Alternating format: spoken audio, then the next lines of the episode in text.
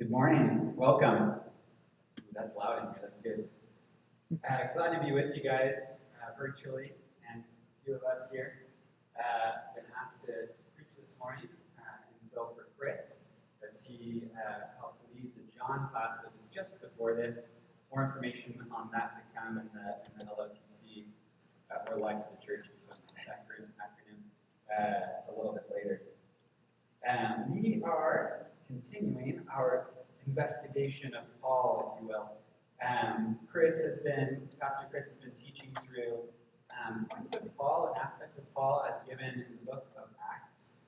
Uh, we'll be taking a, a, a, brief break from that to just look at um, a particular style of writing, if you will, of Paul from a handful of different scriptures throughout the New Testament, um, just to communicate a point of, uh, of his writing style that I think important to note. Uh, and also, um, with that, a little bit of housekeeping. Um, I'll reference a few different articles and quote a couple of different things in here. Um, all of those uh, will be posted in the footnotes of the sermon text that will be available for you tomorrow. Um, I believe on our website, a couple other places. So if you want that, uh, please go there. Um, but the title of this sermon comes from one of those texts that I'll be quoting. And the title of that is On the Edge of Inside by Richard Rohr. But first, uh, let's look at a story. In a recent story on National Public Radio, one reporter recounts his experience in Nairobi, Kenya. His objective was to understand why there were mass protests of drivers of the rideshare company Uber. The reporter captures the voices of those who were protesting in an interview. They were not being paid a fair amount for their services. Those in charge of the company kept too much of the profits of the labor of the drivers the drivers were left with barely enough to support themselves and their families. They were faced with a terrible decision. They can continue to work for the people who cashed out on their well earned money, or they could take to the streets in an effort to raise awareness of their condition. It appeared almost to be a lose lose situation. On one hand, they could continue to work and be underpaid, yet have a meal on their table, or they can strike and cause a vacuum of need in the rideshare industry, empty the pockets of their overlords, and force their hand toward equity, all the while watching their own children starve. Yet there is a glimmer of hope. The Kenyans found a third way, a way to work inside the system, a way to use the infrastructure of the system to subvert the system. Let me explain. Hailing a cab in a community that operates with smartphones, one can open the Uber app on their phone and request that a driver pick them up. After the end destination is put in the app, and before you give consent for the driver to pick you up, an estimated cost will appear in the app for the total fare for service.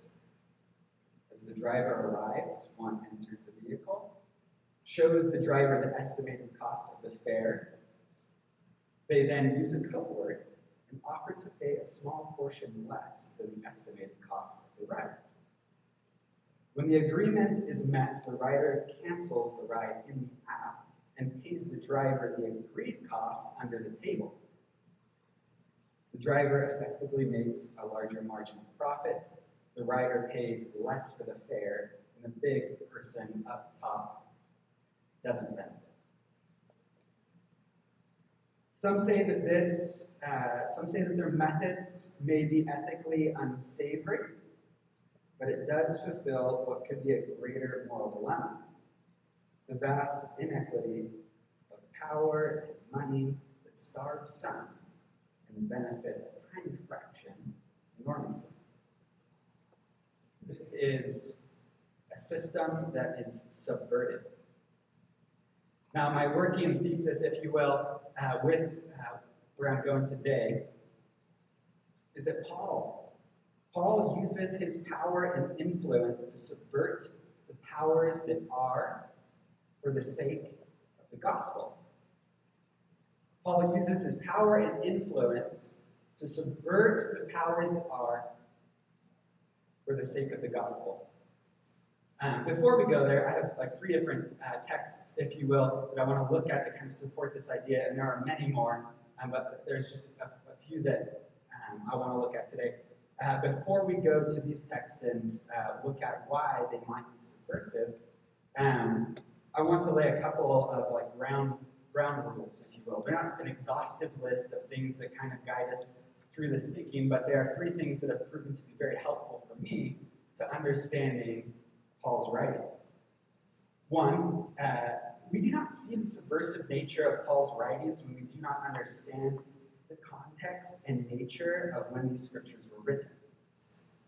I think all of us can agree that sometimes we might think that the Bible can be outdated or not speak uh, in, in, our, in our modern world.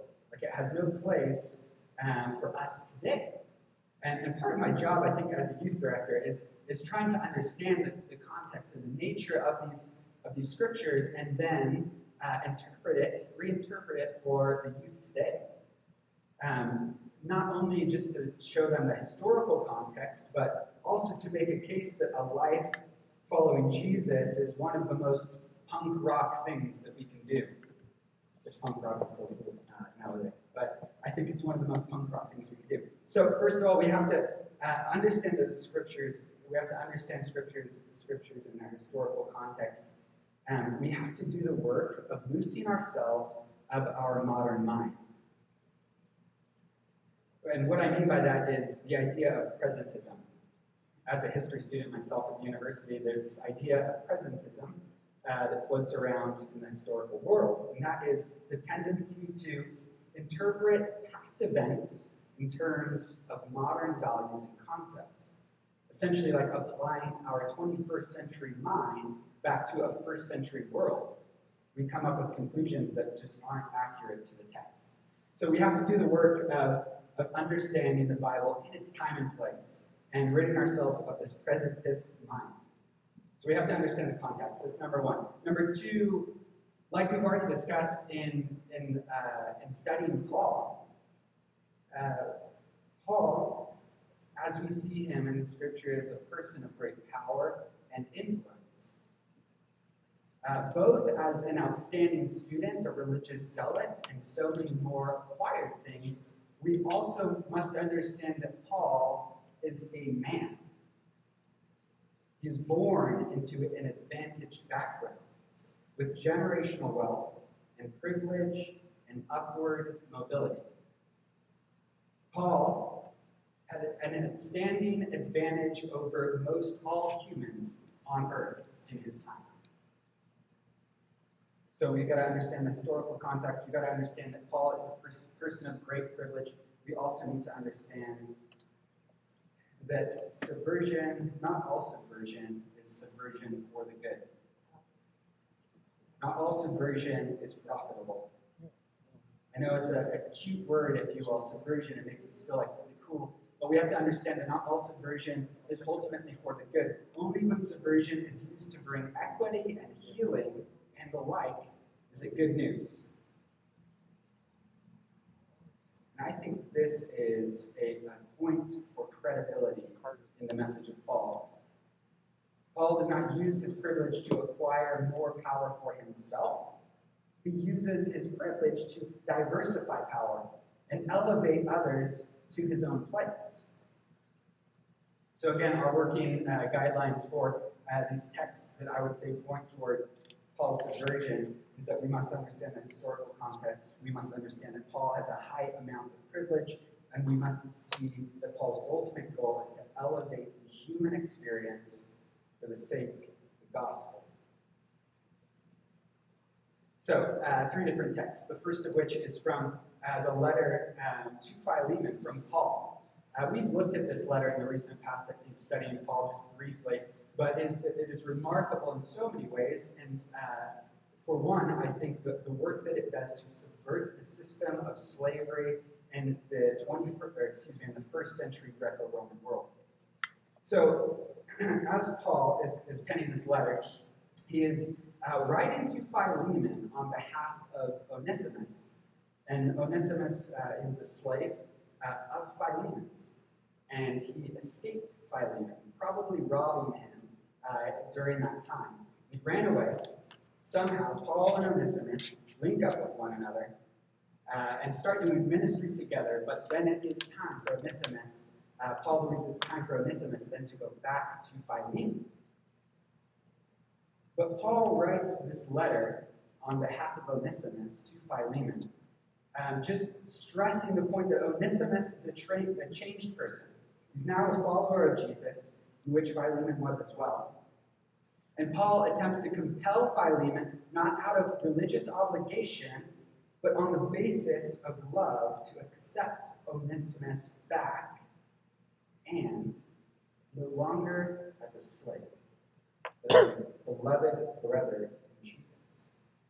Paul even goes to the extent of asking Philemon, whatever, whatever cost that you may have incurred from uh, Onesimus escaping you, all of those costs, put them on my bill.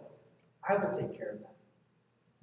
So Paul is writing to Philemon on behalf of Onesimus, compelling him to take him back. And many raise the objection of the Bible that it does not do enough work of abolishing the system of slavery. Many criticize the Bible for not, uh, not really condemning it in its place and in its time. But I would, I would call back to the idea of presentism. In the first century world, slavery was so deeply ingrained in humanity that people then thought it was, it was a fundamental law of the cosmos. That there was a hierarchy of human positions. There was a mother and father and children and slave. And this was like a stratified group of people, not all being fundamentally equal.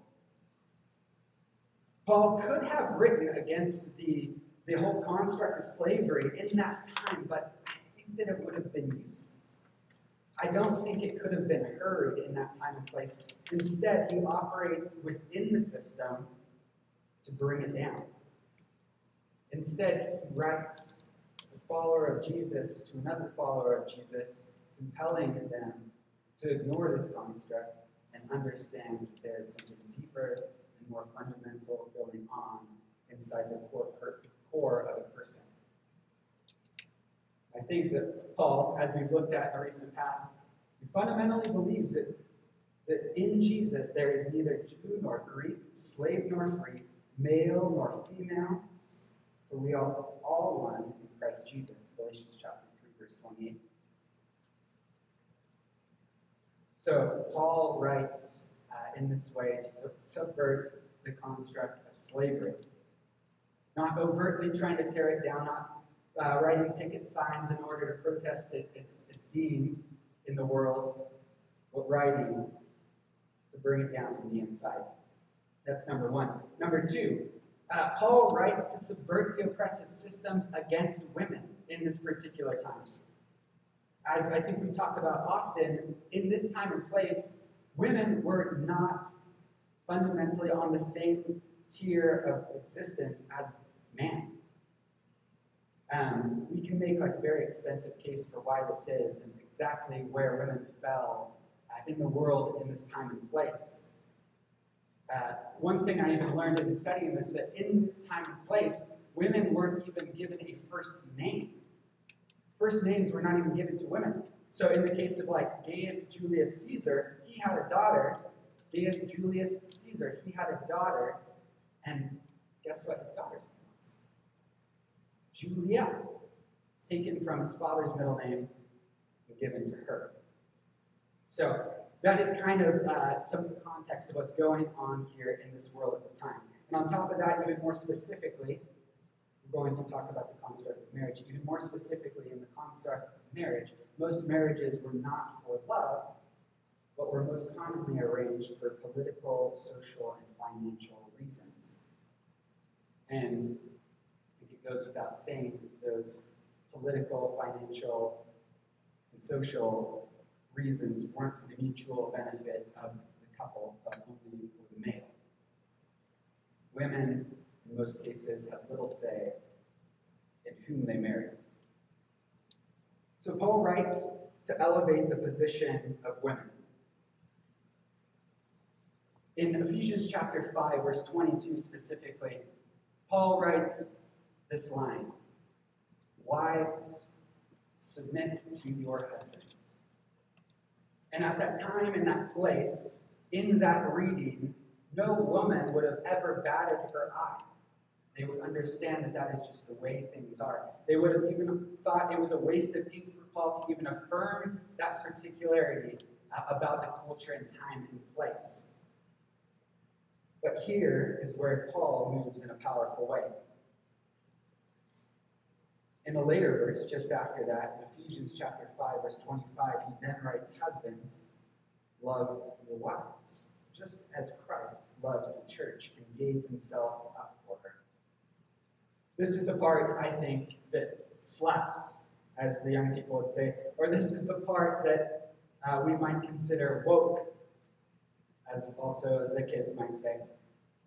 Paul is calling on the men of the church to serve their spouses in the same fashion as Christ loved his followers, the church.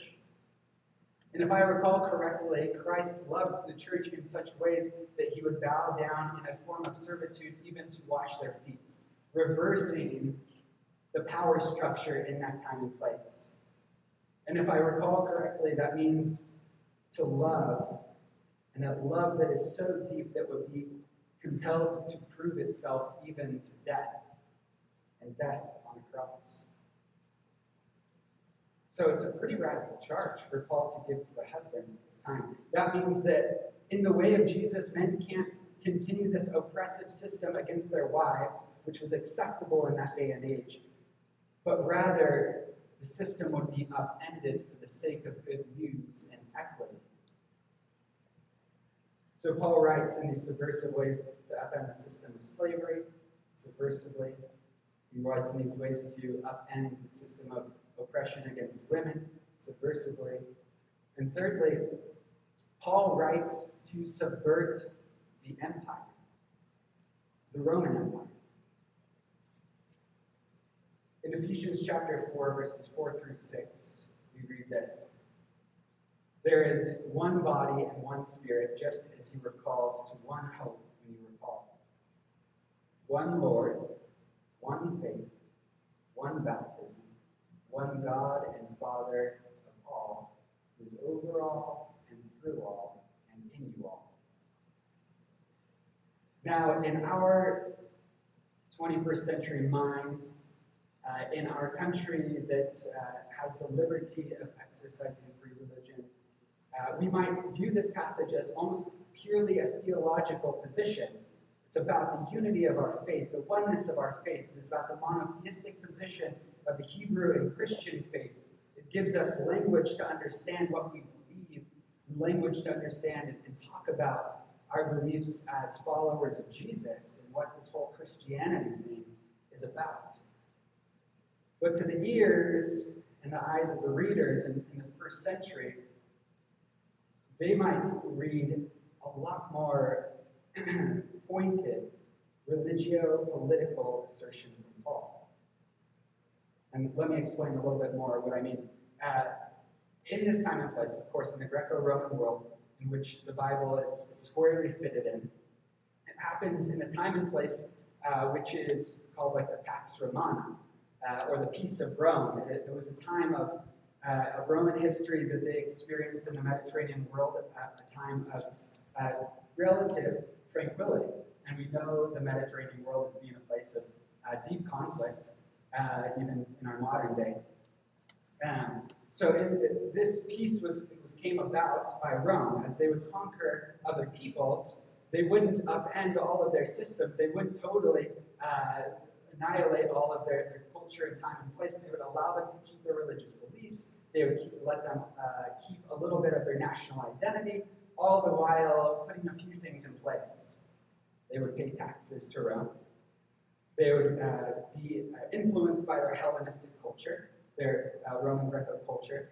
Uh, and lastly, they would revere Caesar as a Lord.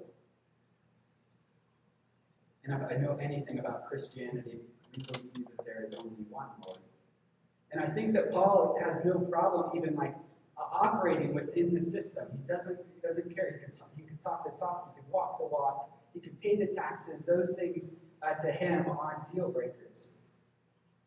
But when he writes this letter to the Ephesians, he makes it clear that there is, there is one God, there is one Lord. Again, Paul doesn't write in such a way saying, hey, we are going to sack Rome, we're going to tear this thing down, we're going to upend the system, all for the name of Jesus. He is not overt in that way. Instead, he writes, there is one Lord, almost giving a wink to Caesar, only one. So Paul writes in this manner, in this way of being inside the system, pushing for progress, pushing for good news. He writes against slavery and the oppression of women. He writes against the empire, which is a pretty radical thing. All of this was kind of inspired by a text that was shared to me by Richard Rohr. Again, with the title of it being On the Edge of the Inside. Rohr writes Prophets, by their very nature, cannot be at the center of any social structure. Rather, they are on the edge of the inside. They cannot be fully insiders. Uh, but they cannot throw rocks from the outside either. They must be educated inside the system, knowing and living the rules before they can critique what is non essential or not so important. Rohr writes that Jesus did this masterfully in Matthew chapter 5, verses 17 through 34, which is part of the Sermon on the Mount. This is what Martin Luther King Jr. taught the United States. This is what Gandhi taught British occupied India, and it is what Nelson Mandela taught South Africa. Only with great respect for and understanding of the rules can a prophet know how to properly break those very same rules for the sake of the greater purpose and value. A prophet critiques the system by quoting its own documents and constitutions and heroes and scriptures against its present, present practice. This is their secret. Systems are best unlocked from the inside. Systems are best unlocked from the inside. Now, for us, I think that uh, like I'm, I'm willing to bet my money on it, if you will, uh, that most of us in this congregation, just where this church building sits in the valley, that we experience potentially or have more power and privilege than most of the rest of the entire world. Just like Paul. We have more privilege and power than most of the rest of the entire world. And I was so deeply reminded just recently when we had a graduated student who came to do the prayers of the people not too long ago. And inside of this prayer, he was kind of praying through uh, scripture from Matthew, telling of this, of this person passing by a blind man. And The blind man calls out to have mercy on them and heal them. And be willing to bet that most of us are more likely and more often the person passing by a blind man begging for help. We're more likely that person than the blind man. I think that we are more likely and more often the person centered in the narrative that has access to the resources. I think that we are more often and more likely the person on the inside of the system with the tools to remove the bricks. And my question for myself and all of us today is what are we doing with our power and Uh, here's one more example, not, not a religious example, if you will, um, but I think in some ways it's a spiritual example. Uh, it comes from a local business, uh, a brewery, in fact, uh, situated in downtown Salt Lake City. Uh, Fisher Brewery. They opened up just a few years ago, and uh, much of the microbrew community, if you know it well, um, is kind of like this macho man aesthetic, like mountain man, rugged, Carhartt wearing, uh, kind of place, and it kind of naturally just attracts that very same individual. Kind of like a niche, one particular person is mostly invited into the space. But they have chosen to go a different route, and I think it is so interesting. They have chosen to uh, like wave rainbow flags, um, just indicating to the LGBTQ community that they are welcome there. They have chosen to open up um, classes for, uh, for brewing, specifically for women, to make headway uh, for women to get into this brewing community that's uh, typically overrepresented by, by males. You see the owners of this establishment uh, bussing tables and cleaning the bathrooms. And all the while, they're never too busy to stop and throw a celebrity shot at the cornhole table on the patio. I think that their very existence, this type of structure that seems so opposite and backwards and inclusive, this, this, uh, the very existence of this place uh, makes waves in our community. I think it, it kind of subverts the status quo and gives a better story. This is just one particular example um, from in Salt Lake City. I think it's so awesome. So many of us uh, recognize that. So many uh, people from the Salt Lake area and outside the Salt Lake area respect this place. So many people from our congregation, even, it is a favorite place of, of ours. This is just one example of what it means to use our power and privilege to widen the door, widen the gate, elevate the human experience for all of us, and thus bring headway for the gospel, for good news in our communities and in the world around us. If we need more examples of what it uh, means to, to, to make waves and do things differently, we need a little bit more inspiration, um, stay tuned specifically to the PCUSA this week. Uh, it is their week of action. You could follow them on, on Twitter, Instagram, Facebook on uh, pcusa.org, um, and they have daily um, like vignettes, highlights of, of, what's going on and how we can enact, enact change in our world. But all of this to say from Paul's writing does, I think, a fabulous job of diversifying power and including all humans. I think that we can use our privilege um, to continue the status quo uh, or we can use our privilege to change systems from the inside out. We can use our power and privilege to propagate the same news, um, we can bring, uh, we can bring radically good news to all people. Pray with me.